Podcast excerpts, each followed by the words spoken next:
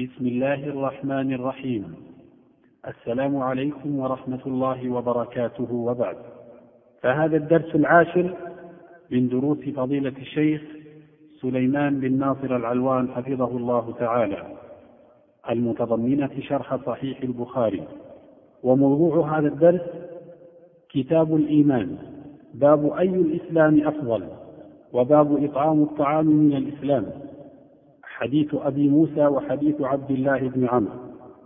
وكان إلقاء هذا الدرس في اليوم الحادي والعشرين من شهر ربيع الأول من عام 1422 رب العالمين وصلى الله وسلم على نبينا محمد وعلى آله وصحبه أجمعين. قال الإمام الحافظ أبو عبد الله محمد بن إسماعيل البخاري رحمه الله تعالى في صحيحه باب أي الإسلام أفضل. حدثنا سعيد بن يحيى ابن سعيد القرشي قال حدانا أبي قال حدانا أبو برنة بن عبد الله بن أبي برنة عن أبي برنة عن أبي موسى رضي الله عنه قال قالوا يا رسول الله أي الإسلام أفضل؟ قال من سلم المسلمون من لسانه ويده. باب إطعام الطعام من الإسلام. حدثنا عمرو بن خالد قال حدثنا الليث عن يزيد عن أبي الخير عن عبد الله بن عمرو رضي الله عنهما أن رجلا سأل النبي صلى الله عليه وسلم أي الإسلام خير؟ قال تطعم الطعام وتقرأ السلام على من عرفت ومن لم تعرف. بسم الله الرحمن الرحيم. قال الإمام البخاري رحمه الله تعالى باب أي الإسلام أفضل. باب تقدم إعراب إعراب نظائره مرارا. أي الإسلام أفضل؟ أي استفهامية؟ وأي لا تدخل على ما يتعدد؟ فإن قيل كيف دخلت إذا على الإسلام؟ فالجواب أن هناك شيئا مقدرا محذوفا. تقديره أي ذوي أو أصحاب الإسلام أفضل. وأفضل خبر. وقد عقد الإمام البخاري رحمه الله تعالى هذه الترجمة ليبين تفاضل أهل الإسلام بالخير. وليبين أن الأعمال من مسمى الإيمان وأنه إذا ذهب أو إذا ذهبت بعض خصال الإيمان لم يذهب كله. ما لم تكن هذه الخصلة تنافي أصل الإيمان. فالإسلام مراتب متفاوتة وأهله يتفاوتون في الفضل. قال الإمام البخاري رحمه تعالى حدثنا سعيد بن يحيى ابن سعيد القرشي وهذا قد وثقه النسائي وغيره. وقال علي بن المديني رحمه الله تعالى سعيد بن يحيى أوثق من أبيه وذكره ضمن رواة الأبناء أوثق من الآباء. وقال الإمام الدار قطني رحمه الله تعالى اختلطت عليه أحاديث أبيه عن زكريا بن أبي زائدة بأحاديث حريث ابن أبي مطر. وقد توفي سعيد بن يحيى سنة تسع وأربعين ومئتين. قال حدثنا أبي وهو يحيى ابن سعيد ابن أبان القرشي وثقه يعقوب بن سفيان وقد خرج له الجماعة ومات سنة أربع وسبعين ومائة هجرية. قال حدثنا أبو بردة بضم الموحدة واسمه بريد ابن عبد الله ابن أبي بردة ابن أبي موسى الأشعري وثقه ابن معين والعجلي. واختلف قول النسائي فيه. فقال مرة ليس به بأس. وقال مرة ليس بذاك. وقد خرج له الجماعة واحتج به الشيخان. قوله عن أبي بردة هذا جد بريد هذا جد بريد. وقد اختلف في اسمه فقيل عامر وقيل الحارث. روى له الجماعة وهو ثقة متفق على توثيقه. وقد مات بالكوفة سنة ثلاث ومائة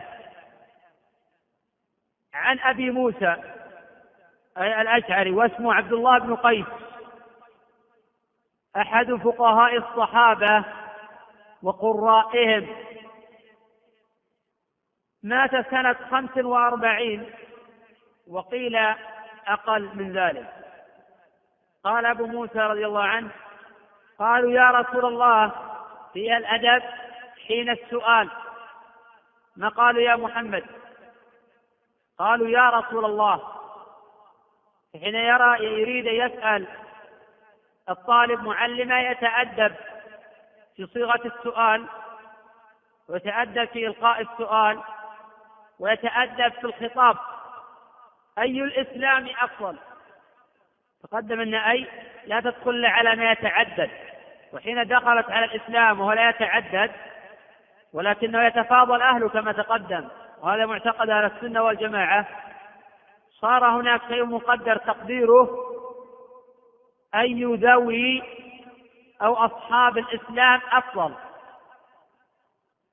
وقد قدر ذلك بعض الشراح فقال أي خصال الإسلام أفضل؟ وهذا غلط. لأن ليس السؤال عن خصال الإسلام. إنما السؤال وقع عن أي ذوي الإسلام أفضل. فقال النبي صلى الله عليه وسلم مجيبا الصحابة رضي الله عنهم على سؤالهم لأن من سأل حقها الإجابة ولا سيما إذا كان السائل مستفيدا متطلعا للفائدة باحثا عن الحق قال من سلم المسلمون من لسانه ويده. وقد تقدم الحديث عن ذلك في درس الأمس على حديث عبد الله بن عمرو بن العاص حين قال النبي صلى الله عليه وسلم المسلم من سلم المسلمون من لسانه ويده والمهاجر من هجر ما نهى الله عنه. وتقدم أن الإسلام في اللغة هو الإستسلام والانقياد. حين يقال هذا مسلم يعني ينقاد باوامر الله. يفعل الأوامر ويجتنب النواهي. والإسلام في الشرع هو الاستسلام لله بالتوحيد والانقياد له بالطاعة والبراءة من الشرك وأهله. المسلم الحقيقي هو من سلم المسلمون من لسانه أي من الغيبة والنميمة والسخرية بالآخرين. ومد اللسان على وجه الاستهزاء ويده فلا يبطش بأحد ولا يؤذي أحدا ولا يعتدي على الآخرين ولا يكتب بيده. ما في أذية للآخرين من الطعن فيهم والقدح في عدالتهم وما يتعلق بذلك. وهذا الخبر رواه الإمام مسلم رحمه الله تعالى في صحيحه بنفس إسناد البخاري. فقال حدثني سعيد بن يحيى ابن سعيد القرشي فذكره بنفس ما ذكره الإمام البخاري. وفي الحديث فوائد بالجملة. الفائدة الأولى مناسبة الحديث الترجمة وهي أن الإسلام تتفاضل أو أن أهل الإسلام يتفاضلون في إسلامهم وإيمانهم. الفائدة الثانية أن الإسلام تتفاوت مراتبه وأحكامه وشرائعه فبعض الشيء آكد من الآخر. فهذا الثالثة في أن الإسلام يزيد وينقص. فهذا الرابعة في أن الأعمال داخلة في مسمى الإيمان. الفائدة الخامسة هي الرد على المرجئة. الفائدة السادسة في أن المسلم قيل الكامل وقيل الحقيقي وقيل الممتثل لأوامر الله المنتهي عن نواهيه هو من سلم المسلمون من لسانه ويده. الفائدة السابعة أن من سلم المسلمون من لسانه ويده فمن الضروري أنه قد أتى بأركان الإسلام. سيما إذا فعل ذلك تقربا. وليس المعنى من الحديث أن من سلم المسلمون من لسانه ويده فقد استكمل حقيقة الإسلام وإن لم يأتي بأركانه. إنما المعنى أن ننبه على هاتين الخصلتين لأنه من أتى بهما فمن باب أحرى أن قد أتى بالشهادتين والصلاة والزكاة والصيام والحج. ومن فقه الرجل ومن فقه الرجل وعلمه أن يقدم الأهم على المهم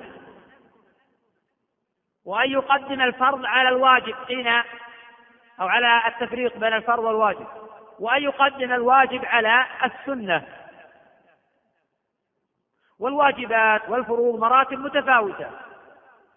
يقدم بعضها على بعض.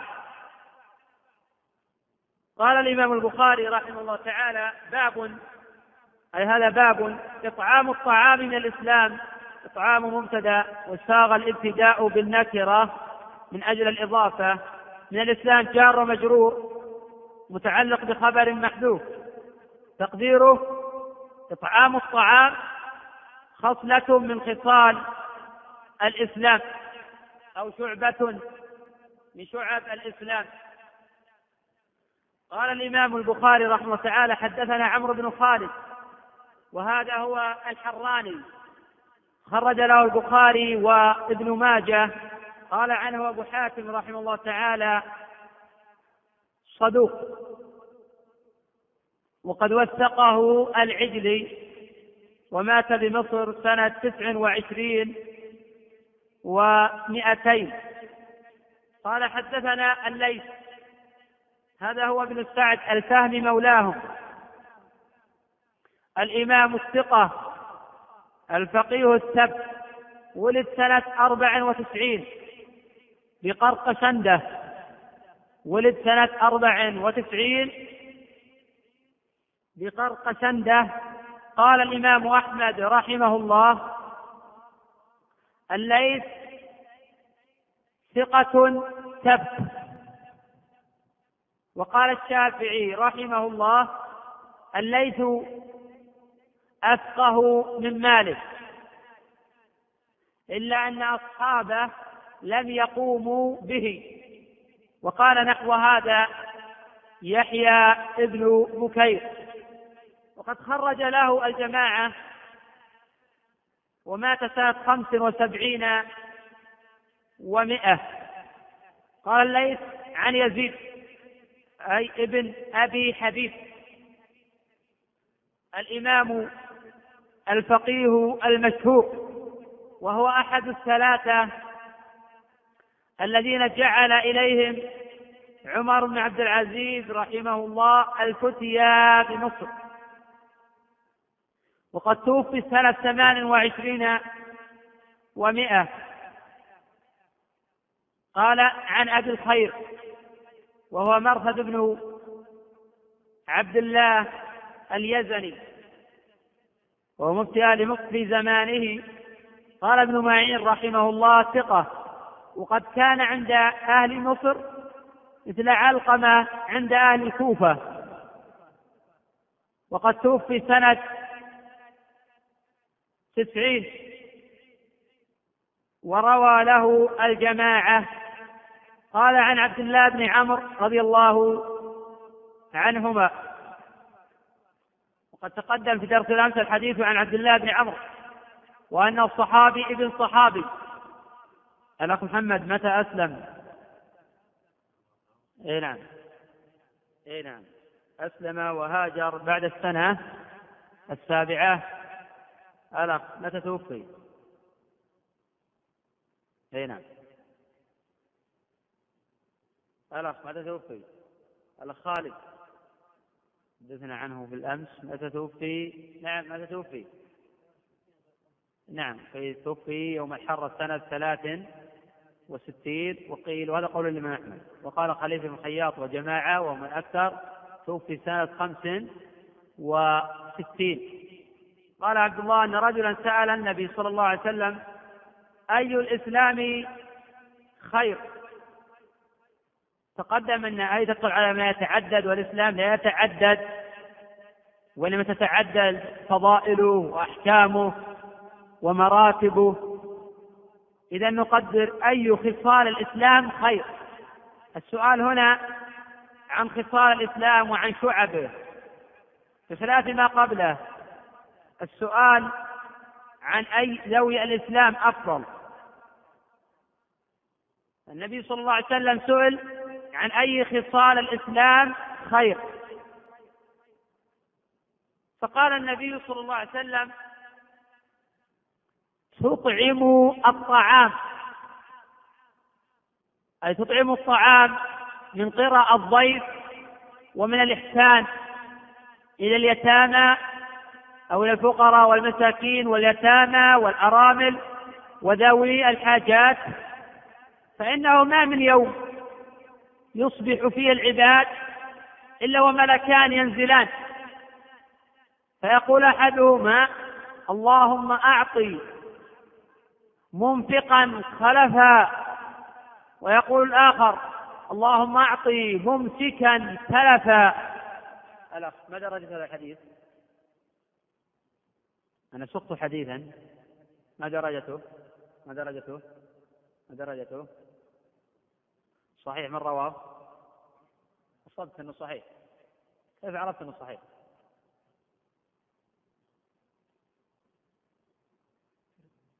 لا لا فيصل نعم صد متفق عليه من حديث أبي هريرة رضي الله عنه قوله صلى الله عليه وسلم من يوم يصبح فيه العباد إلا ملكان ينزلان. يقول احدهم اللهم أعط منفقا خلفا. الخلف يشمل نوعين النوع الأول البدل. النوع الثاني الخلف تعويضه بالإيمان والخلف عليه بالراحة النفسية وقوة الإيمان ثبات على الحق. زيادة على هذا مجازاته في الآخرة بالثواب الجزيل والأجر العظيم.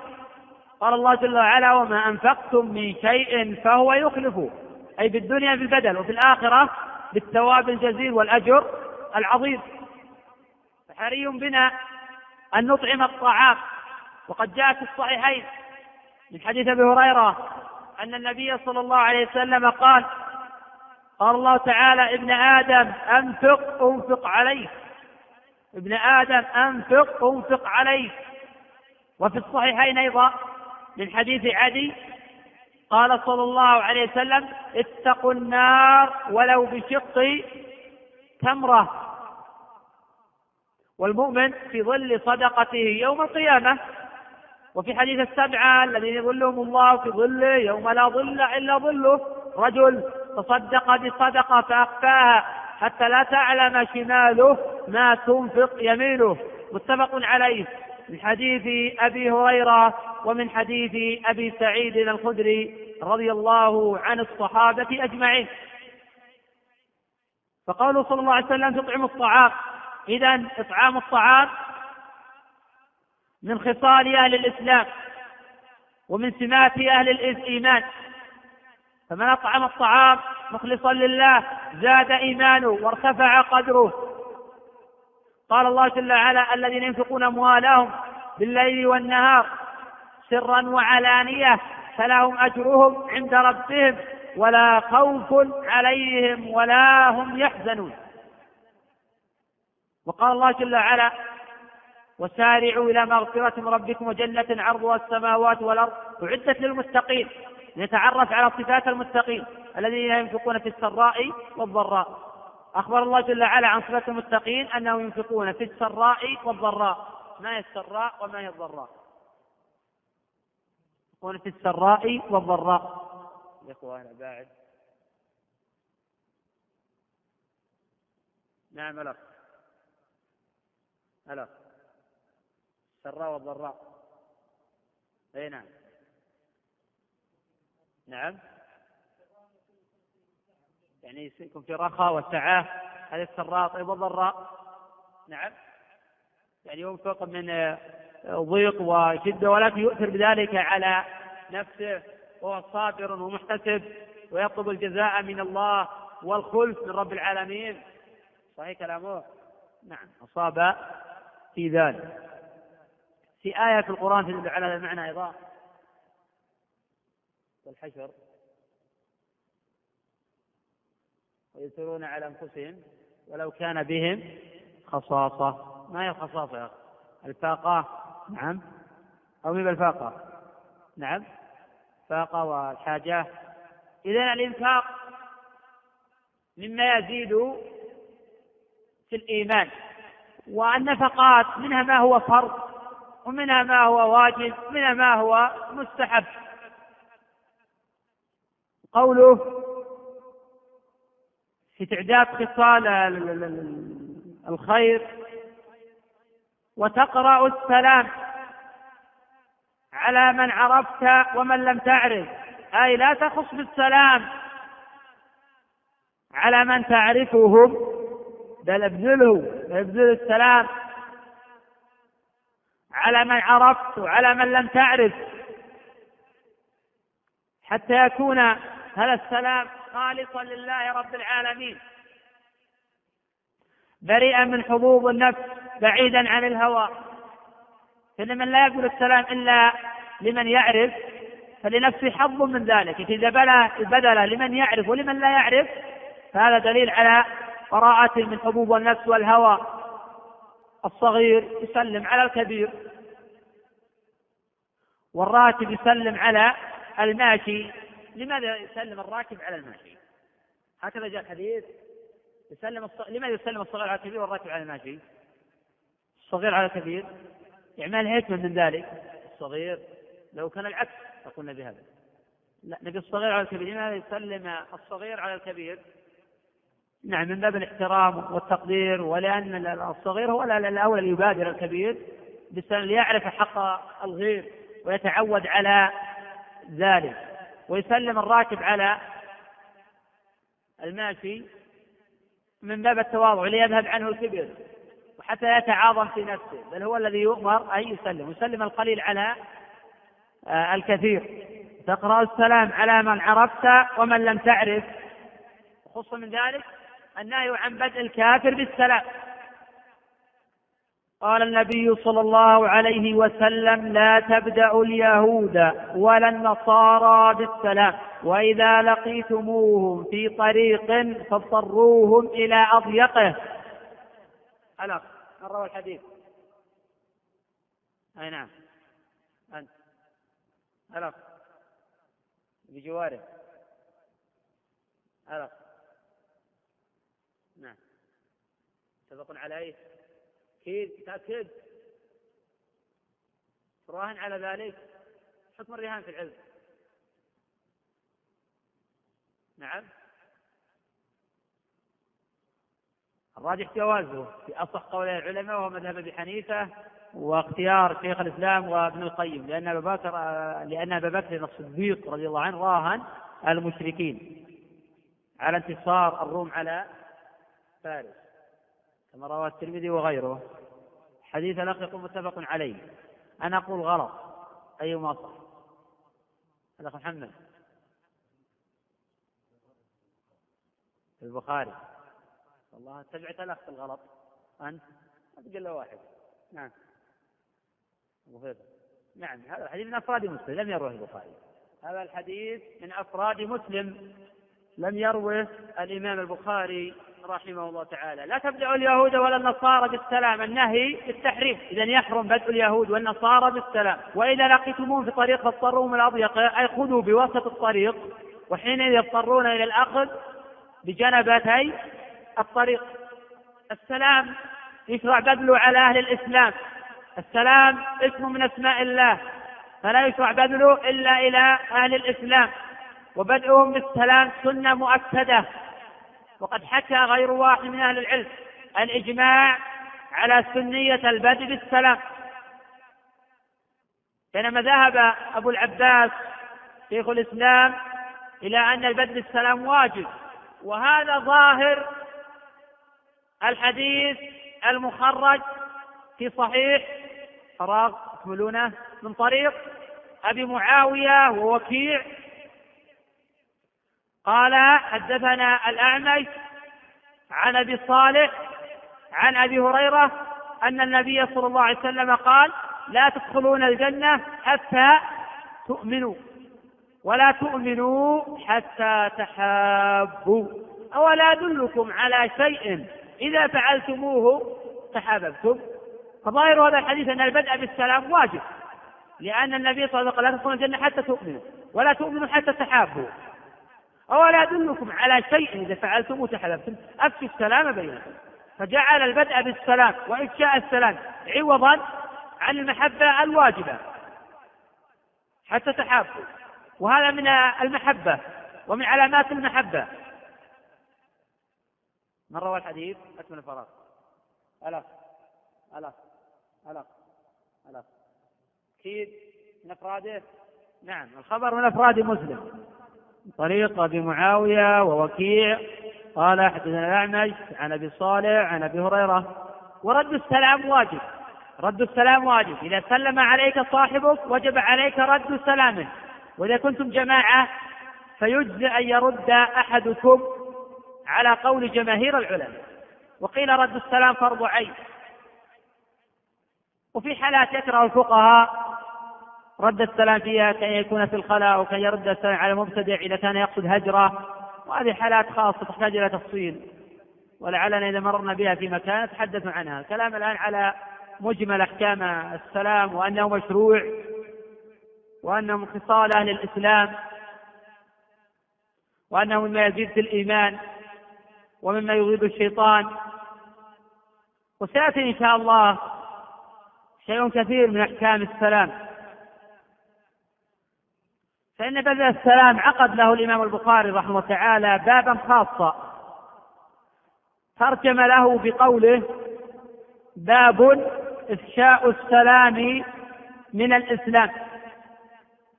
وقال عمار ثلاث من جمعهن فقد جمع الإيمان الإنصاف من نفسك وبذل السلام للعالم. والإنفاق من الإقتار. ثم ذكر البخاري رحمه الله بعد ذلك حديث الباب. وحديث الباب متفق عليه أيضا. فقد رواه الإمام مسلم رحمه الله تعالى من حديث قتيبة بن سعيد قال حدثنا الليث بن سعد. فذكره.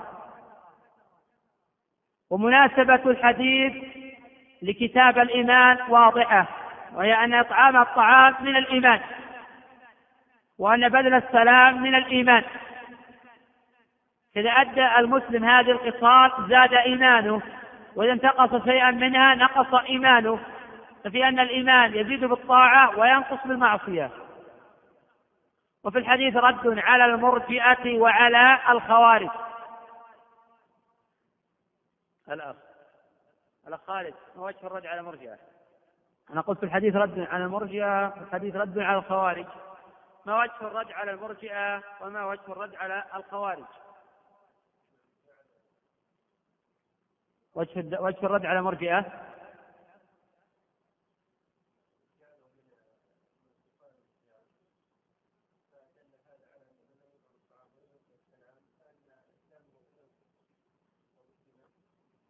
حقيقة أنه فيه أن فيه رد على المرجئة من وجوه متعددة، الوجه الأول في الرد على المرجع حيث لا يدخلون الأعمال في مسمى الإيمان. هذا الرد الأول. الرد الثاني في أن الإيمان يزيد وينقص لأنه لا يمكن نسوي بين من لم يطعم وبين من أطعم. وهم يقولون أن الإيمان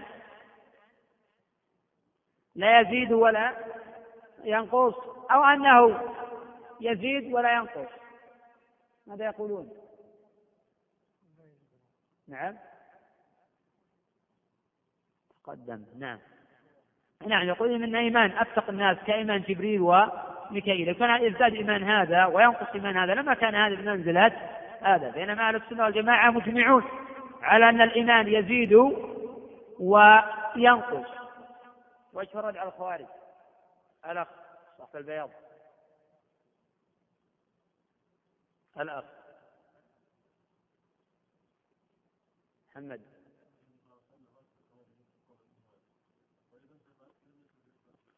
إي نعم. لأن الإجماع انعقد. على أنه لو لم يطعم الطعام ولم يقرأ السلام لم ينتفي عنه أصل الإيمان. اذا في الرد على الخوارج الذين يكفرون بمطلق الذنوب. يكفرون بمطلق الذنوب. نقف على هذا. نقف على قول الإمام البخاري. باب من الإيمان أن يحب لأخيه ما يحب لنفسه. والله أعلم.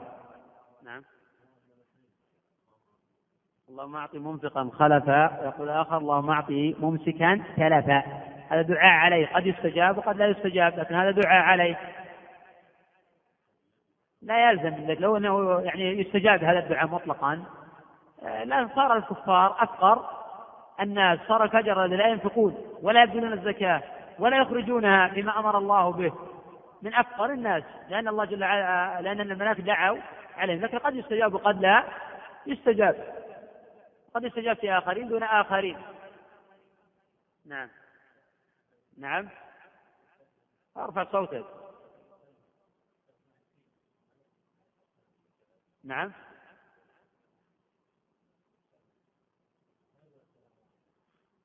ما استحق الإجابة إلا من سلم. ولكن الكافر إذا قال السلام عليكم السلام عليكم يعني الموت عليكم قال وعليكم. والمسلم إذا سلم يجب رد سلامه أما إذا ما سلم ولا قال السلام عليكم إنما جاء بصيغة أخرى فلا يستحق جوابا بالسلام. ولكن إذا قال مثلا صبحكم الله بالخير أو دعا يبادل ذلك بمثل ما دعا به ولكن الأفضل والأكمل. وهذه شعيرة من شعائر الإسلام أن يبدأ بالسلام قبل أن يدعو بصباح صبحكم الله بخير ونحو أو كيف أصبحتم أو كيف أم أمسيتم. نعم. نعم. القدر. بمعنى يعني تقدر عليه. وناس يتفاوتون في هذا وأنا قلت من الإطعام ما هو واجب. بذل الزكاة واجب الاطعام ما هو أقل رتبة من الزكاة كبذل الزوجة والأولاد ونحو ذلك. ومن البذل ما هو مستحب في إطعام الآخرين من باب الصدقة العامة ونحو ذلك. كلها أمور يعني مشروعة في الجملة لكنها مراتب متفاوتة. وقدر الواجب من الإطعام بما لا يضر بك ولا بأولادك. الشيء الذي لا يضر بك ولا بأولادك تبذله. وإذا كان الإنسان عنده ما يقوت أبناءه ولكنه أراد أن يبذل حق نفسه وعنده قدره من الصبر والإيمان فلا بأس أن يبذل كل ما يملك بشرط لا يضر بأولاده. والدليل على هذا أن أبا بكر رضي الله عنه بذل كل ماله. حين قال له قال له ماذا أبقيت لأهلك؟ قال أبقيت لهم الله ورسوله صلى الله عليه وسلم. والحديث رواه البخاري معلقا جزم بصحته. وصله أبو داود وغيره ومن هشام بن سعد عن زيد بن أسلم ولا بأس برواية هشام عن زيد بن آه، أسلم. فالإنسان إذا كان عنده قدرة على الإيمان وعلى الصبر وعلى التحمل فلا أن يتصدق بما تجد به نفسه. وأما إذا كان الإنسان ليس عنده قدرة على ذلك فلا يشرع عليه يتصدق بكل ماله. إن يتصدق ببعض ماله يبقي البعض الآخر للأهل والأولاد وللناس حتى لا يحتاج إلى الآخرين. لأن بعض الناس قد تجد نفسه فيتصدق على الآخرين. ولكن في المقابل تطوف يده على أو على الآخرين ويسأل الناس وهذا غلط. إذا كنت لا ولا بد أن تسأل الناس فأمسك ما في جيبك حتى لا تضطر إلى مسألة الناس. لأن مسألة الناس مذمومة. والناس مهما أعطوك في اليوم واليوم الثاني لا يعطوك فيما بعد. ولو سئل الناس التراب لأوشكوا إذا قيل هاتوا أن يملوا ويمنعوا. نعم.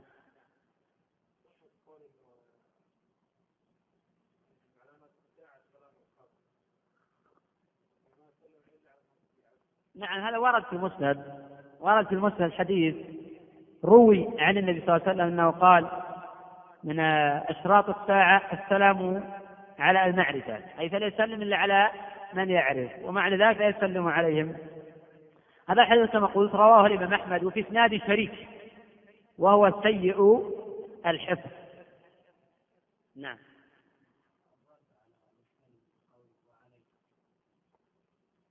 يعني قال السلام عليكم فتقول في الرد وعليكم في من تكلم على هذا الموضوع والفقهاء راح نتحدث عن هذه القضية فإذا قال وعليكم لعل يقصد يعني وعليكم السلام ورحمة الله ولكن الأكمل أن يقول وعليكم السلام ورحمة الله وبركاته. من كان قال السلام عليكم ورحمة الله وبركاته فتقول وعليكم السلام ورحمة الله وبركاته مرحبا. لأن الله جل وعلا يقول إذا حييتم بتحية فحيوا بأحسن منها أو ردوها. فلا أقل من كونك ترد آه، بما سلم عليك به. أما كونك تنقص ويقول السلام عليكم تقول وعليكم هذا غلط. ولأن النبي صلى الله عليه وسلم حين ذكر أن اليهود يقول السلام عليكم قال قولوا وعليكم أي عليكم السلام آه، التام أي الموت. أما كون الإنسان يقول له مسلم وعليكم فقط فهذا خلاف السنة. نعم.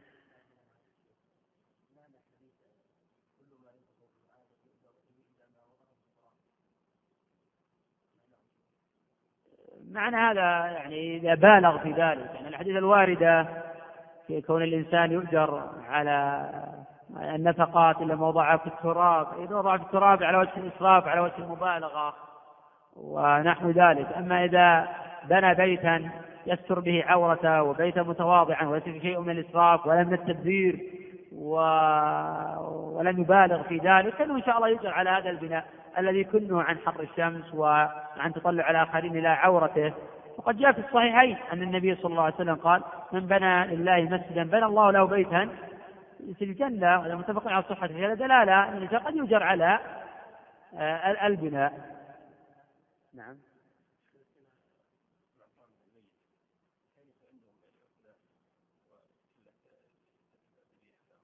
يعني الضيوف يطعم الضيوف. يعني يطعم أهل الميت يعني. يعني قصدك توفي الميت وأهل يطعمون الناس القادمين ونحو ذلك. هو يطعمهم. هو النبي صلى الله عليه وسلم يقول اصنعوا لآل جعفر طعاما فقد أتاهم ما يشغلهم. حديث جيد. وإذا أراد الإنسان يطعم أهل المصيبة فلا يبالغ في الإطعام إنما يطعمهم بقدر ما يكفيهم وقد هؤلاء ينتابهم أحد. من ضيوف جاءوا من بعيدة يريدون السلام عليهم فيطعمهم معهم فلا بأس بذلك دون إسراف أو تبذير. وبذل الطعام للآخرين.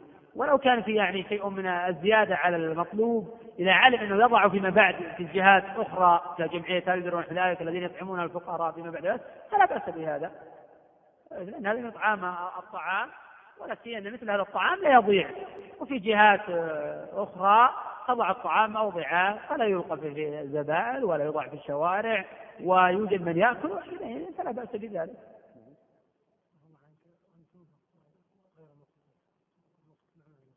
تقدم نعم. نعم. إذا تمنع لا بأس أن تحيئه اي نعم. لكن إذا سلم ترد عليه بالسلام ثم بعد ذلك تحييه فيما بعد ذلك. وإذا ما سلم الرجل لا بأس أيضا أن ترشد إلى السلام. لأن هي تحية أهل الإسلام وهي تحيه أهل الجنة وينبغي افشاء السلام. كما تقدم في الحديث لا تدخلون الجنة حتى تؤمنوا ولا تؤمنوا حتى تحابوا. أولا أدلكم على شيء إذا فعلتم وتحاببتم أفتوا السلام بينكم. وكما تقدم في أثر عمار ثلاث من جمعهن فقد جمع الإيمان. بذل السلام للعالم. وكما في قوله صلى الله عليه وسلم على من عرفت وعلى من لم تعرف. وهو متفق على آه، صحته.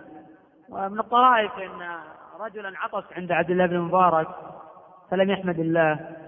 فقال له عبد الله مبارك ماذا يقول الذي يعطس؟ قال يقول الحمد لله قال يرحمك الله.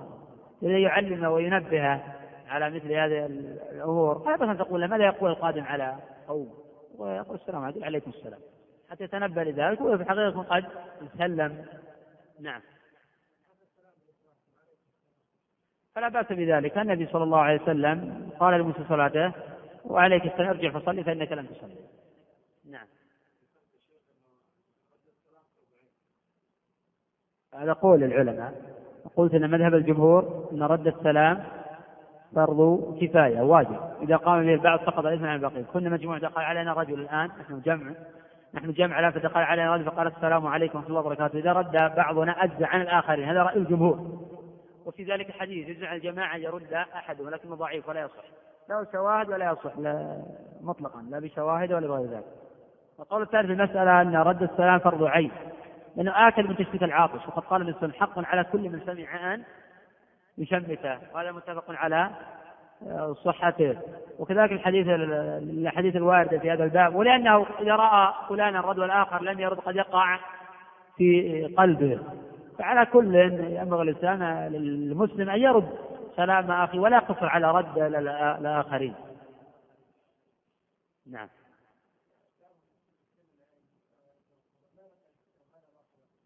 إيه، والله ظاهر نعم. الأخ يقول إذا قلت أنا السلام عليكم ورحمة الله فقال لي مرحبا ولم يرد.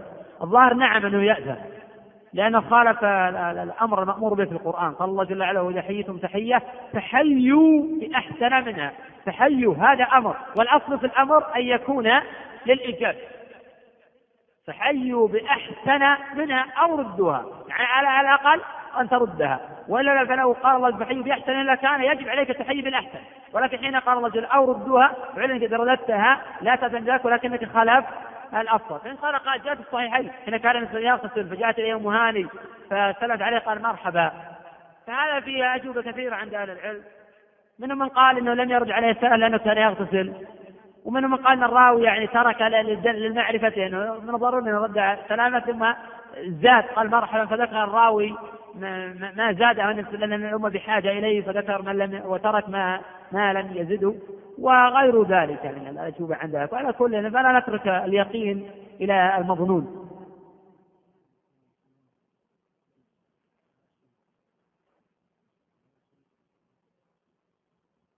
يعني آه، هذا ماشي وهذا واقف وربما يقال إن آه، يسلم مثلا الماشي على الجالس. يسلم الماشي على يعتبر منزلة الجالس. الماشي هو الذي يسلم على الجالس. وهذا هو اللي يظهر إن الواقف في منزلة الجالس. نعم. الرافضة الاثنى عشرية الذين يقولون ويدعون تحريف القرآن أو لا يدعون ذلك ولكن يسبون الصحابة كلهم إلا عليا وجماعة من الصحابة رضي الله عنهم وينسبون البدء لله جل وعلا ولا يقرون بتوحيد الإلهية ويستنجدون بالأولياء والصالحين يضعون القباب على القبور ويبنون المساجد على القبور. فهؤلاء كفار ولا تجوز بداءتهم بالسلام. أما الشيعة الذين لا يقولون بشيء من ذلك. غاية ما عندهم أنهم يفضلون عليا على عثمان أو عليا على أبي بكر وعمر مع تقديرهم لكل الصحابة واحترامهم وبراءتهم من الشرك والمشركين ونحو ذلك فهؤلاء ينزلون منزلة العصاة وتنطبق عليهم أحكام السلام على العصاة والأصل السلام عليهم إلا إذا كان بقصد هجرهم ونحو ذلك كما فعل النبي صلى الله عليه وسلم مع الثلاثة الذين خلفوا. كان لا يسلم عليهم ولا يرد عليهم سلاما من أجل ردعهم ونحو ذلك. الحديث الصحيحين نعم.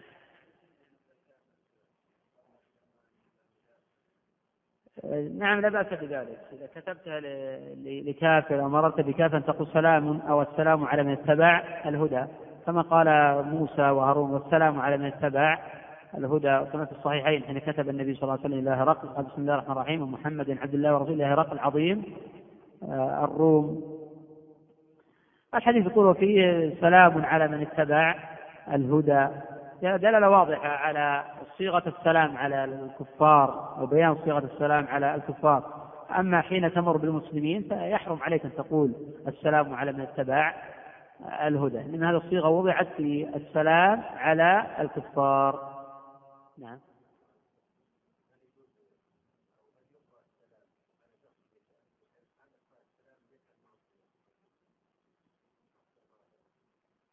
ولا ينتظر بعد ذلك. يعني أنا أمر برجل مثلا يشرب الدخان.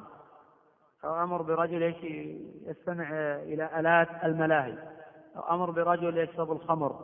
الأخ يقول هلا أسلم عليه. في هذا الحالة إذا أردت أن تعظه وأن تنصحه وأن ترشده وأن تبين له فمن الضروري أن تبدأ بالسلام لأنه قد لا يستجيب معك إذا ما بدأت بالسلام. لأنك يقول لا تعتبره كافرا ثم يأخذ معك في نقاش وأخذ وعطاء وتجاذب آراء ليش ما سلمت فأنت تبدأ بالسلام من أجل دعوته ونحو ذلك. وكما فعل النبي صلى الله عليه وسلم حين كتب إلى هرقل بدأه بالسلام وهي الصيغة المعروفة في السلام على الكفار سلام على من اتبع الهدى. أن هذا لا يزال مسلما ويحمل اسم الإسلام ولكنه عاصي. وأما إذا لم يكن في ذلك مصلحة فقد مثلا تبين له ولا تسلم عليه باعتبار أنه في هذه الحالة آه، قد فعل محرما واحدا ولكن الأصل في الجملة مشروعية السلام إلا بعد ذلك ما ترتب على ذلك مفسدة أو ترتب على ذلك مصلحة أكبر بحيث أدع السلام لمصلحة أكبر أو أسلم رجاء تحصيل مصلحة ودر نفسه. ولكن الأصل في الجملة أن نعرف هو السلام فقد أدع لمصلحة وقد أفعل آه، لمصلحة أيضا آه، أكبر. السلام عليكم. لا بأس بذلك. نعم. تعظيم. تعظيم. وقيل السلام عليكم أي على الرجل وعلى الملائكة الذين معه. يكفي هذا. بسم الله الرحمن الرحيم. السلام عليكم ورحمة الله وبركاته وبعد. فهذا الدرس الحادي عشر من دروس فضيلة الشيخ سليمان بن ناصر العلوان حفظه الله تعالى المتضمنة شرح صحيح البخاري. وموضوع هذا الدرس كتاب الإيمان. باب من الإيمان أن يحب لأخيه ما يحب لنفسه. حديث أنس. وكان إلقاء هذا الدرس في اليوم الرابع والعشرين من شهر ربيع الأول من عام 1422 بسم الله الرحمن الرحيم. الحمد لله رب العالمين وصلى الله وسلم على عبده ورسوله نبينا محمد وعلى آله وصحبه أجمعين. قال الإمام الحافظ أبو عبد الله محمد بن إسماعيل البخاري رحمه الله تعالى باب من الإيمان أن يحب لأخيه ما يحب لنفسه. حدثنا مسدد قال حدثنا يحيى عن شعبة عن قتادة عن أنس رضي الله عنه عن النبي صلى الله عليه وسلم وعن حسين المعلم قال حدثنا قتادة عن أنس عن النبي صلى الله عليه وسلم قال لا يؤمن أحدكم حتى يحب لأخيه ما يحب لنفسه. بسم الله الرحمن الرحيم. قال الإمام البخاري رحمه الله تعالى باب من الإيمان أن يحب لأخيه ما يحب لنفسه. باب أي هذا باب. وقد تقدم إعراب نظائره مرارا. من الإيمان أي من شعب الإيمان. وواجباته. أن يحب لأخيه أي المسلم. ما يحب لنفسه من الخير سواء كان من الطاعات أو من المباحات. فخرج بذلك المحرمات والمكروهات. فمن كمال إيمان الرجل وسلامة قلبه ونقاوة فؤاده أن يحب الخير للمسلمين ولا يحسدهم على ما آتاهم الله من فضله. وأكمل شيء في هذا الباب أن يتمنى لهم من الخير ما يتمناه لنفسه. وهذا مراتب متفاوتة على حسب تفاوت الإيمان في القلوب. وكلما كان القلب أقوى إيمانا كلما عظم هذا الأمر في نفسه وكلما تمنى الخير للناس وكلما كثر دغله وكثر خبثه قل هذا في نفسه ولعله يتمنى زوال النعمة عن الغير ناهيك عن أن يتمنى لهم ما يتمناه لنفسه. وقد جاء في صحيح مسلم حديث الأعمش عن أبي صالح عن أبي هريرة أن النبي صلى الله عليه وسلم قال لا تدخلون الجنة حتى تؤمنوا ولا تؤمنوا حتى تحابوا حتى تحابوا. لأن إذا حب حب له الخير لا تدخلون الجنة حتى تؤمنوا. ولا تؤمنوا حتى تحابوا أولا أدلكم على شيء. إذا فعلتموه تحاببتم أفشوا السلام بينكم. وكان من دعاء النبي صلى الله عليه وسلم اللهم إني أسألك الهدى والتقى والعفاف والغنى. فإن القلب التقي النقي لا يحسد أحدا. ولا يبقي على أحد. الترجمة فيها دلالة واضحة على قول أهل السنة والجماعة بأن الإيمان يزيد وينقص. قال البخاري رحمه الله تعالى حدثنا مسدد وهو ابن مسرهد ابن مسربل ابن مستورد. ويقال ابن مغربل ابن مطربل. الأسدي من ثقات أهل البصرة. قال جعفر الطيالسي قلت ليحيى ابن معين عمن أكتب بالبصرة؟ قال اكتب عن مسدد فإنه ثقة ثقة. وقال النسائي ثقة. قال البخاري رحمه الله تعالى مات مسدد سنة ثمان وعشرين ومئتين. وقد خرج له البخاري وأبو داود والترمذي والنسائي ولم يروي عنه الإمام مسلم رحمه الله. قال حدثنا يحيى هو ابن سعيد القطان البصري التميمي مولاهم.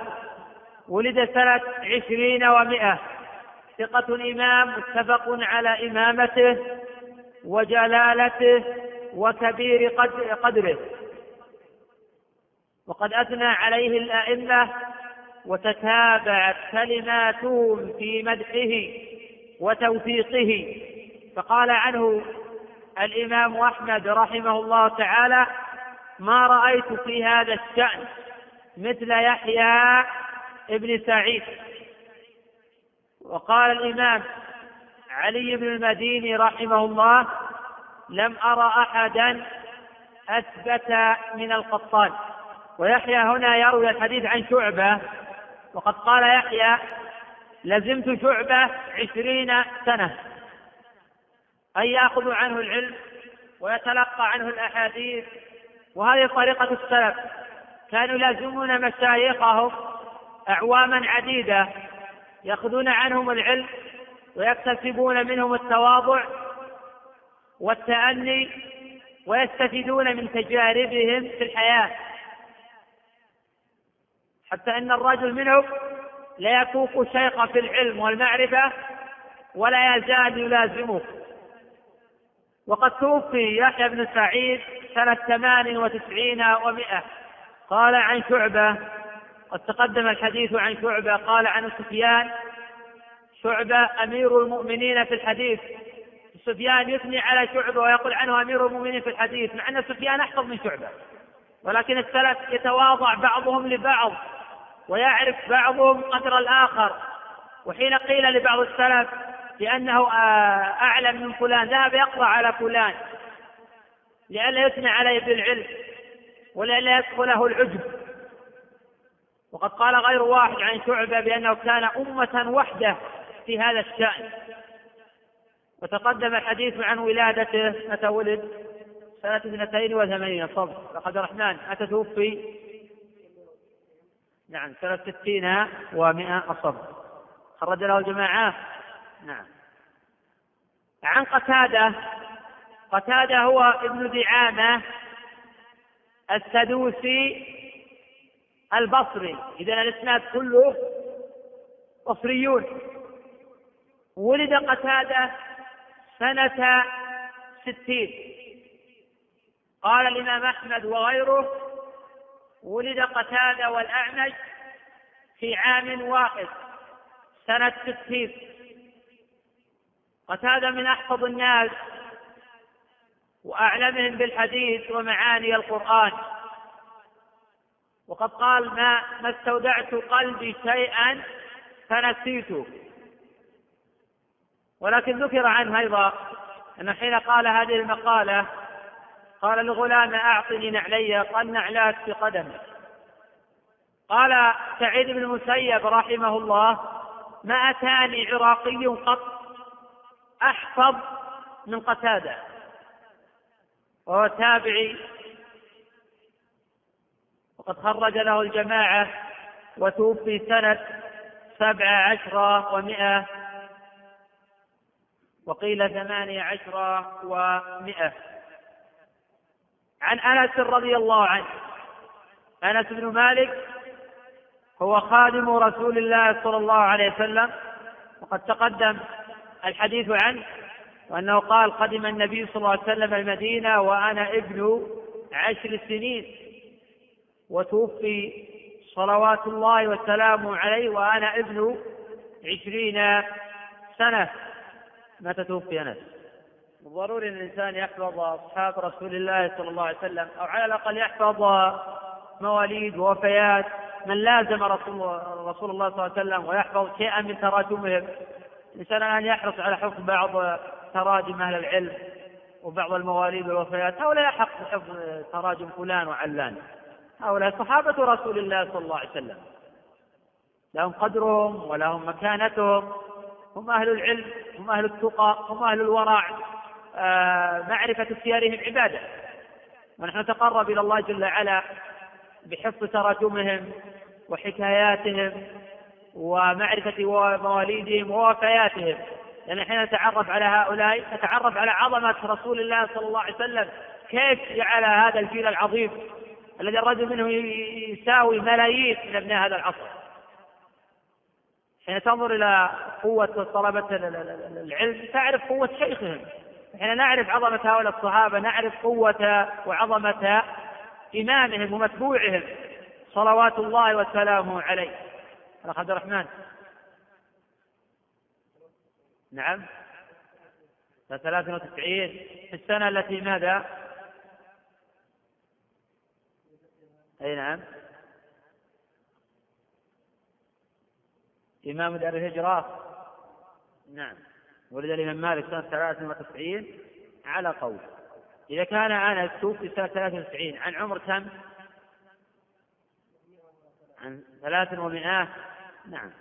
عن النبي صلى الله عليه وسلم. أورده البخاري رحمه الله تعالى بالعنعنة ثم قال وعن حسين المعلم. أي وقال يحيى بن سعيد القطان عن حسين المعلم. وليس هذا الخبر معلقا إنما هو موصول بالإسناد الذي قبله. وحسين المعلم وثقه ابن معين وجماعة وخرج له الجماعة وفيه كلام يسير ولكن في الجملة هو ثقة. قال حدثنا قتادة عن أنس عن النبي صلى الله عليه وسلم. فإن قيل قتادة مدلس وقد روى هذا الخبر أو قد عن عن هذا الخبر. هذا الجواب. أنه جاء في بعض الطرق التصريح بالسماع هذا الجواب الأول. الجواب الثاني أن عنعنة المدلس غير مؤثر أن عنعنة المدلس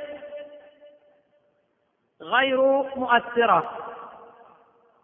والدليل على هذا أن البخاري رحمه تعالى لم يورد هذا الحديث إلا في هذا الموضع ولا أورد من طريق قتادة إلا معنعنا. من هذين الطريقين. وحين نقول بأن عنعنة المدلس غير مؤثرة يعني عنعنة الثقات الذين قل تدليسهم أما المفترون جدا فهؤلاء لهم ضوابط أخرى. وقتادة ليس من المفترين في التدليس.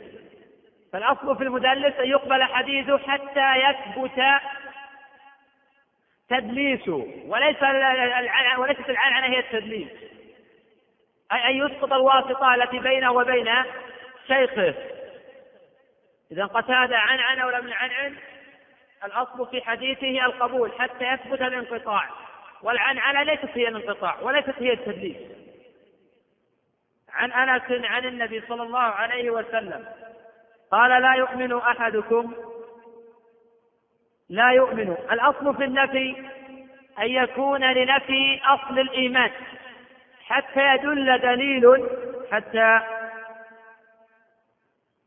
يدل دليل على أن المنفي كمال الإيمان الواجب.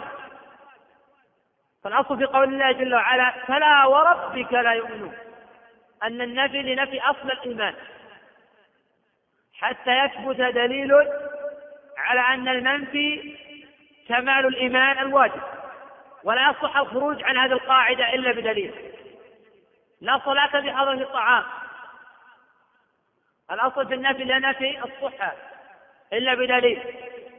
وقد دل الكتاب والسنة والإجماع على أن المنفي هنا ليس هو أصل الإيمان.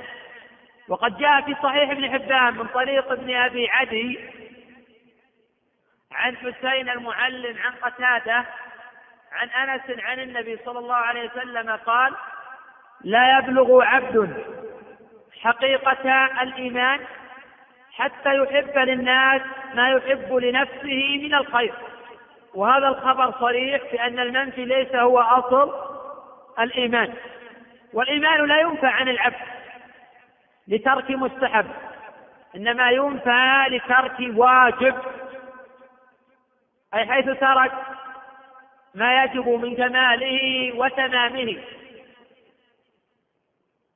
تارة يطلق على نفي أصل الإيمان على نفي أصل الإيمان كما في قول الله جل وعلا فلا وربك لا يؤمنون حتى يحكموك فيما شجر بينهم ثم لا يجدوا في أنفسهم حرجا مما قضيت ويسلموا تسليما. وتارة يطلق النفي لنفي الكمال الواجب. كما في قوله صلى الله عليه وسلم لا يؤمن أحدكم حتى يحب لأخيه ما يحب لنفسه. يعرف هذا بالقرائن وسياق الأحاديث والأدلة الأخرى. وجمع النظير مع نظيره فلا نعزل الحديث عن غيره ثم نفهم فهما مستقلا أو فهما أعوجا أو فهما شاذا نضم الحديث إلى الأحاديث الأخرى والقاعدة إلى القواعد الأخرى والمسألة إلى نظائرها ثم نخلص إلى نتيجة.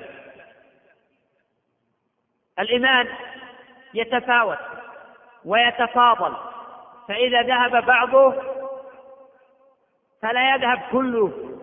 إلا فيما ينافي أصل الإيمان. وفي الحديث دلالة واضحة في الرد على المرجئة حيث أنهم لا يجعلون الإيمان يتفاوت.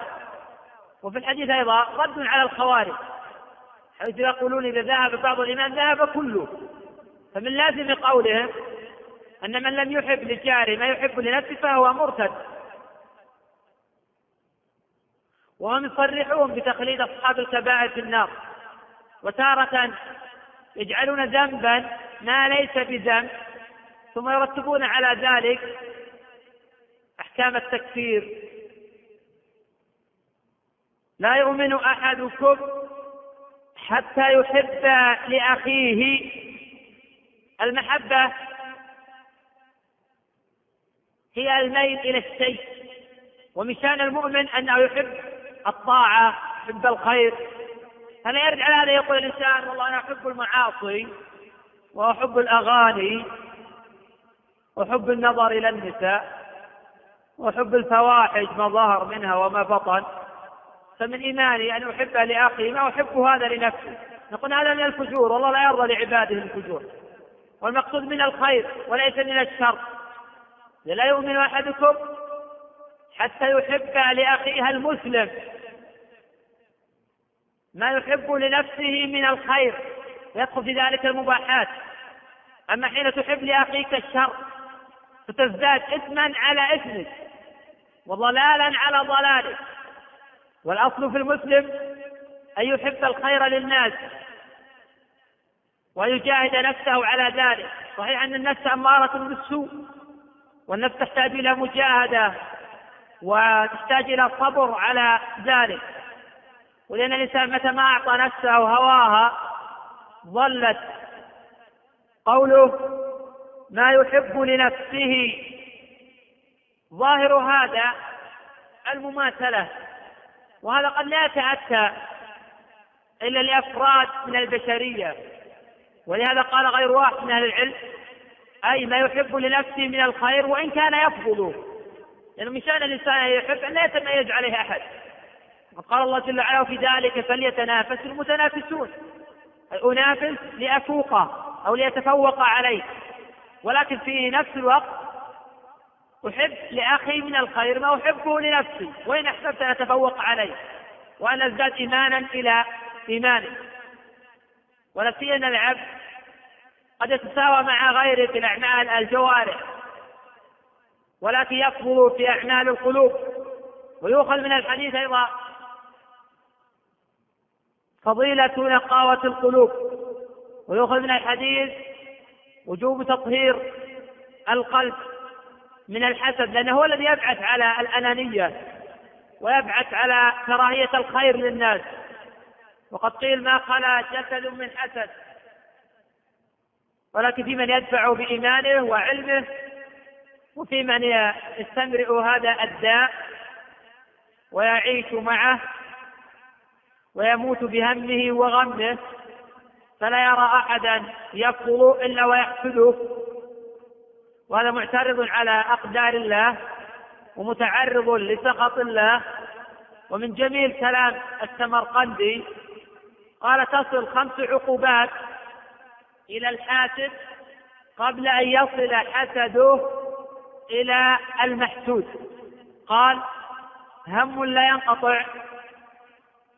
ومصيبة لا يؤجر عليها ومذمة لا يحمد عليها ويغلق عنه باب التوفيق وينال سخط الرب جل وعلا. ومناسبة الحديث الترجمة أن العبد لا يؤمن الإيمان الواجب حتى يحب لأخيه ما يحب لنفسه. ومناسبة الحديث لكتاب الإيمان أن الإيمان يزيد وينقص. وفيه إثبات أعمال القلوب. وفيه إثبات أعمال القلوب. ومن أعمال القلوب تنبعث أعمال الجوارح. ولكن لا يصح تفسير الإيمان بأنه قول واعتقاد. فقد أجمع أهل السنة أن الإيمان قول وعمل. قول القلب واللسان وعمل القلب واللسان والجوارح. ونستفيد من الترجمة في الجملة أن بعض الذنوب تنافي أصل الإيمان وبعضها ينافي كماله الواجب. ونستفيد أيضا أن نفي الإيمان عن الشيء لا يكون إلا لترك واجب. فلا يصح يقال لا يؤمن أو لا إيمان لنفي الاستحباب كما يقوله بعض الفقهاء فهذا غلط. إذا جاء في الأحاديث لا إيمان لما أمان لا, لا إيمان لمن لا أمانة له ولا يؤمن أحدكم. لما في الشريعات ونحو ذلك هذا الطعام المقصود في ذلك نفي أصل الإيمان أو نفي الكمال الواجب والأصل نفي أصل الإيمان إلا بدليل لأن هذه القاعدة في هذا الباب. وقد يكون الدليل قرينة في الحديث وقد يكون الدليل مأخوذا من أدلة أخرى أو من أدلة الشرع العامة. وفي الحديث رد على المرجئة وقد تقدم بيان ذلك. ما وجه الرد على المرجئة؟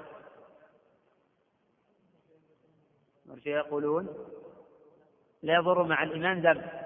إي نعم. وهنا لو ما أحب لأخيه ولا لجاره ما يحب لنفسه فإنه ينقص إيمانه ويتأثر نعم ويذهب كماله الواجب. إي نعم وهو معرض أيضا للوعيد. وفي الحديث أيضا رد على الخوارج. نعم. نعم أن أي نعم الإيمان لا يتبعض ولا يتجزأ. فإذا ذهب بعض ذهب كله. وقد أجمع أهل السنة على أنه لو ما أحب آه، لأخيه كما يحب لنفسه ما ذهب إيمانه كله فإذا فيها الرد على الخوارج نعم. وهذا الحديث لم يروه البخاري في غير هذا الموضع. وقد رواه مسلم من طريق محمد بن جعفر قال حدثنا شعبة قال سمعت قتادة يحدث عن أنس. ولفظ عند مسلم حتى يحب لأخيه أو لجاره. ولفظة الأخ أعم تشمل الجار وغيره. ورواه مسلم أيضا من طريق زهير بن محمد قال حدثنا يحيى بن سعيد عن حسين المعلم بنحوه وقال أيضا حتى يحب لأخيه أو لجاره. والله أعلم. نقف على هذا. نعم. اي نعم. كما يحب لأخيه آه، ما يحب لنفسه من الخير يكره لأخيه من الشر ما يكره لنفسه.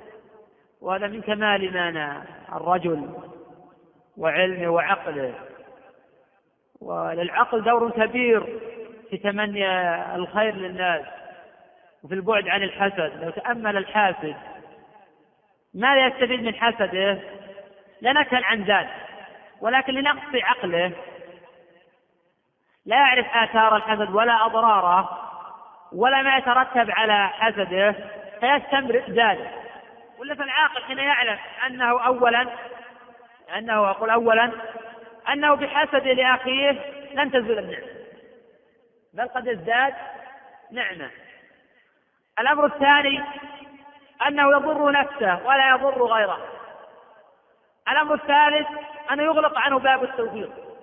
الأمر الرابع أنه يزداد هما إلى همه الأمر الخامس أنه سخط الرب جل وعلا الأمر السادس أنه هم ومذمة لا يحمد عليها. الأمر السادس والسابع مصيبة لا يؤجر عليها.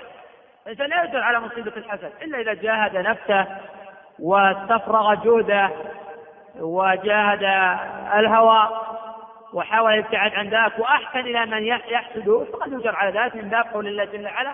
واما من خاف مقام ربه ونهى النفس عن الهوى فإن الجنة هي المأوى. وعلاج الأسد أن تثني على الغير وأن تتأمل في القضاء والقدر وأن تتأمل في حكمة الله وأن الله جل وعلا هو الذي اولاه هذه النعمة. وأنه إن كان من أهل الجنة فكيف تحسد رجلا من أهل الجنة؟ وإن كان من أهل النار فكيف تحسد رجلا من أهل النار؟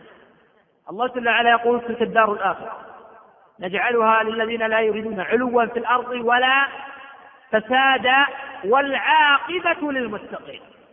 تلك الدار الآخرة نجعلها للذين لا يريدون علوا في الأرض ولا فسادا والذي يبغي ويحسد ويتعرض للآخرين بالأذى فهذا يريد علوا في الأرض ولا فسادا فلا يمثله رب العالمين.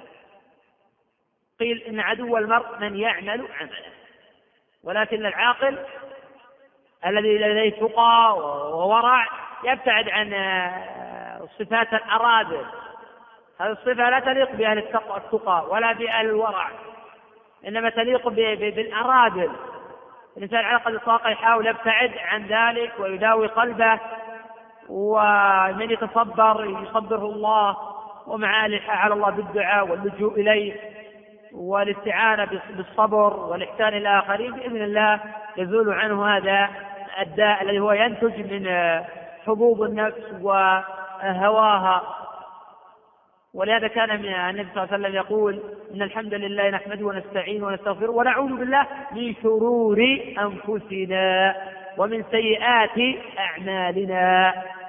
هذا الحديث رواه السنن بإسناد صحيح حديث مسعود. وقد نظم هذا ابن القيم رحمه الله تعالى يقول وسل العياذ من التكبر والهوى فهما لكل الشر جامعتان وهما يصدان الفتى عن كل طرق الخير في قلبه يلجان فتراه يمنع تارة والكبر أخرى ثم يلتقيان. قبل ذلك قال وسل العياذ المنتين هما اللتان بهلك هذا الخلق كافلتان.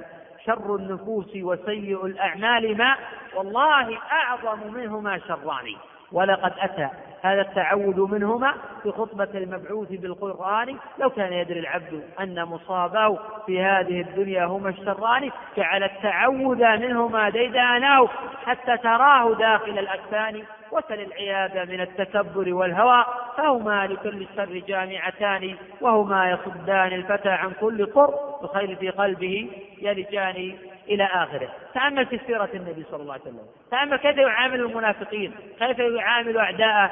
كيف يعامل خصومه؟ الله جل وعلا يقول ولا تستوي الحسنة ولا السيئة ادفع بالتي أحسن.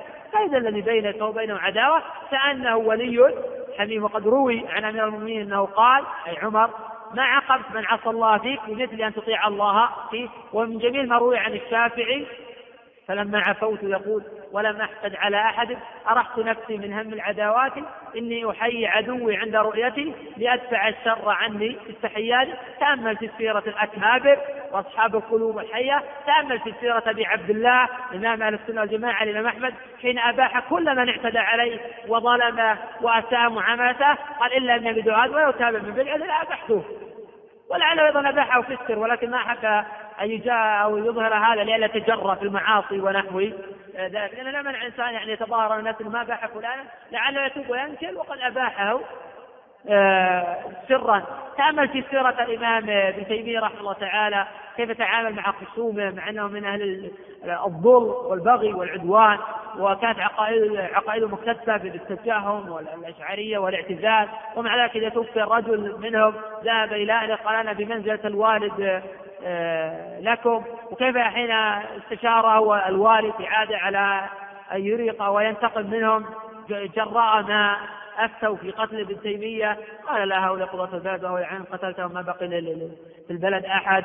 ويقول ابن القيم رحمه الله تعالى يا ليتنا لأصدقائنا كما كان ابن تيمية لأعدائه. هكذا ينبغي أن تكون القلوب أن تكون القلوب حية نقية لا يحاول الانسان يعتدي على الآخرين ولا يؤذي الآخرين لأنه لا آه، الاعتداء على الآخرين الا عن طريق الحسد والبغي.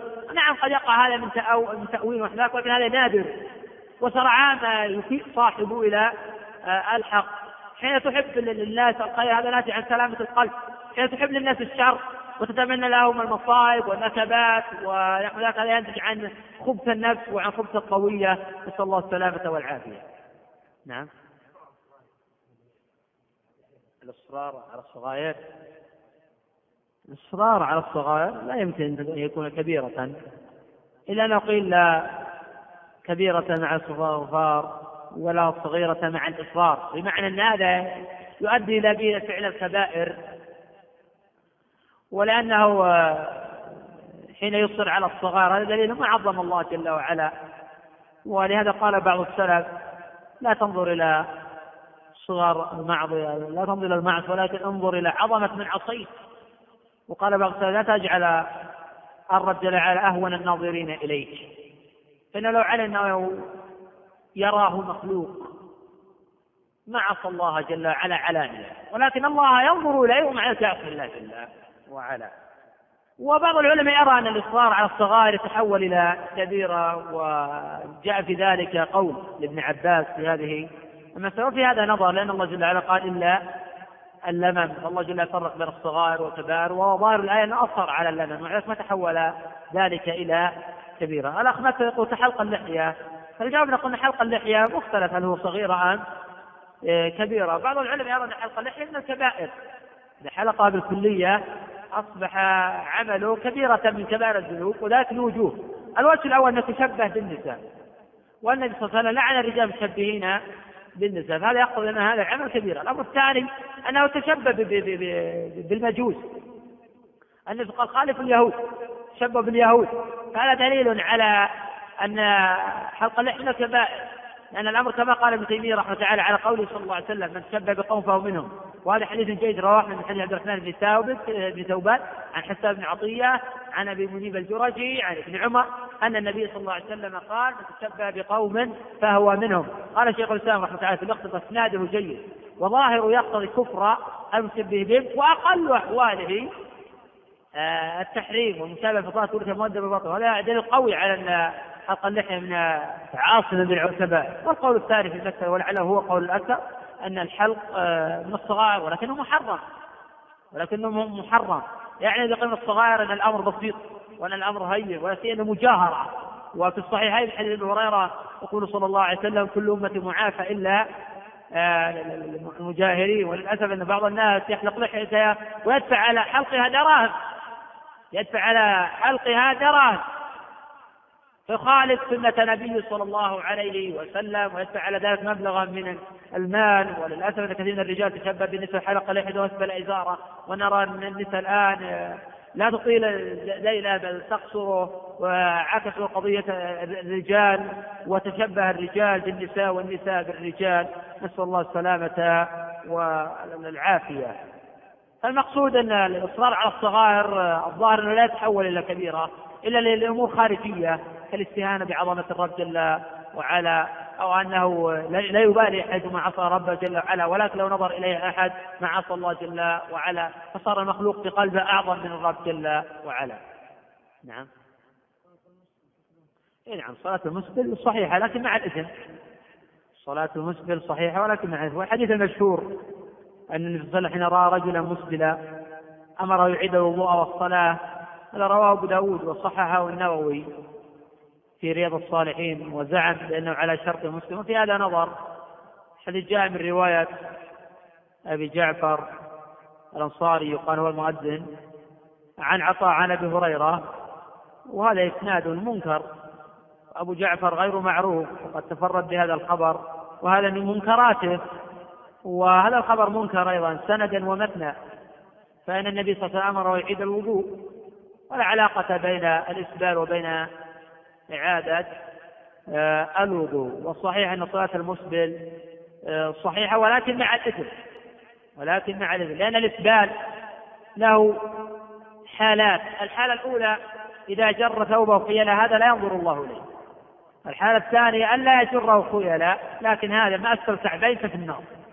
الحالة الثالثة أن يتعاهد إزاره ولا يستطيع مثلا أن يقصر لأنه في مكان لا يستطيع آه، أو ما تهيت له الأسباب أو ليس لديه مال ونحو ذلك. المراد يعني منعه مانع من تقصير ذلك فهذا يحاول يتعادى ويكره هذا العمل. هذا لا يعتبر لا هذا ولا ذاك ويعفى عن هذا الرجل بمنزلة أبي بكر الصديق ولكن يجب عليه يتعاهد ذلك. ومتى ما وجد إلى تقصير سبيلا يجب عليه أن يقصر. إذا فرط أثم. نعم. نعم. اي نعم. فضيلة. أرفع صوتك. وقل إيش فكر الإنسان يعني يحاول دائما يدخل السرور على أخيه المسلم. وأنا دائما ما احرص في الأحاديث اللي يعتبرها البخاري قد يكرر بعض المعاني. ان أربط معنى الحديث في ترجمة الباب والمناسب لكتاب الإيمان. ولا في الحديث في فوائد أخرى منها يعني إثبات مثلا الجزاء إثبات الحساب إثبات الجنة وإثبات النار كل هذا يؤخذ في الحقيقة من حديث الباب. والحقيقة هل من حديث الابتسامة في وجه أخي المسلم. لا ريب أنك تحب أن يبتسم أخوك المسلم في وجهك. إذا ما تحبه لنفسك ينبغي أن تبذل لغيره كما قال صلى الله عليه وسلم لا تحقرن من المعروف شيئا ولو أن تلقى أخاك بوجه طلق. من روى الحديث؟ أكيد. لقيق رواه البخاري. هل يصح قوله أم لا؟ نعم. نعم. نعم. نعم. مسلم. يعني ما روى البخاري. يعني إذا قيل رواه البخاري يعني ما روى مسلم. إذا رواه مسلم يعني ما روى البخاري. هذا الأصل في, في, في التخريج. نعم. أرفع صوتك. يتفرد به مسلم. الأخ محمد. نعم. نعم الصحيح نعم انه من إفراد مسلم لم يروه البخاري. هذا الخبر لم يروه البخاري. طيب بقي الصحابي من هو؟ من هو صحابي الحديث؟ الأخ عبد الرحمن. من منكم يعرف صحابي الحديث؟ النبي صلى الله عليه وسلم يقول لا تحقرن من المعروف شيئا ولو أن تلقى أخاك بوجه طلق. من منكم يعرف صحابي الحديث؟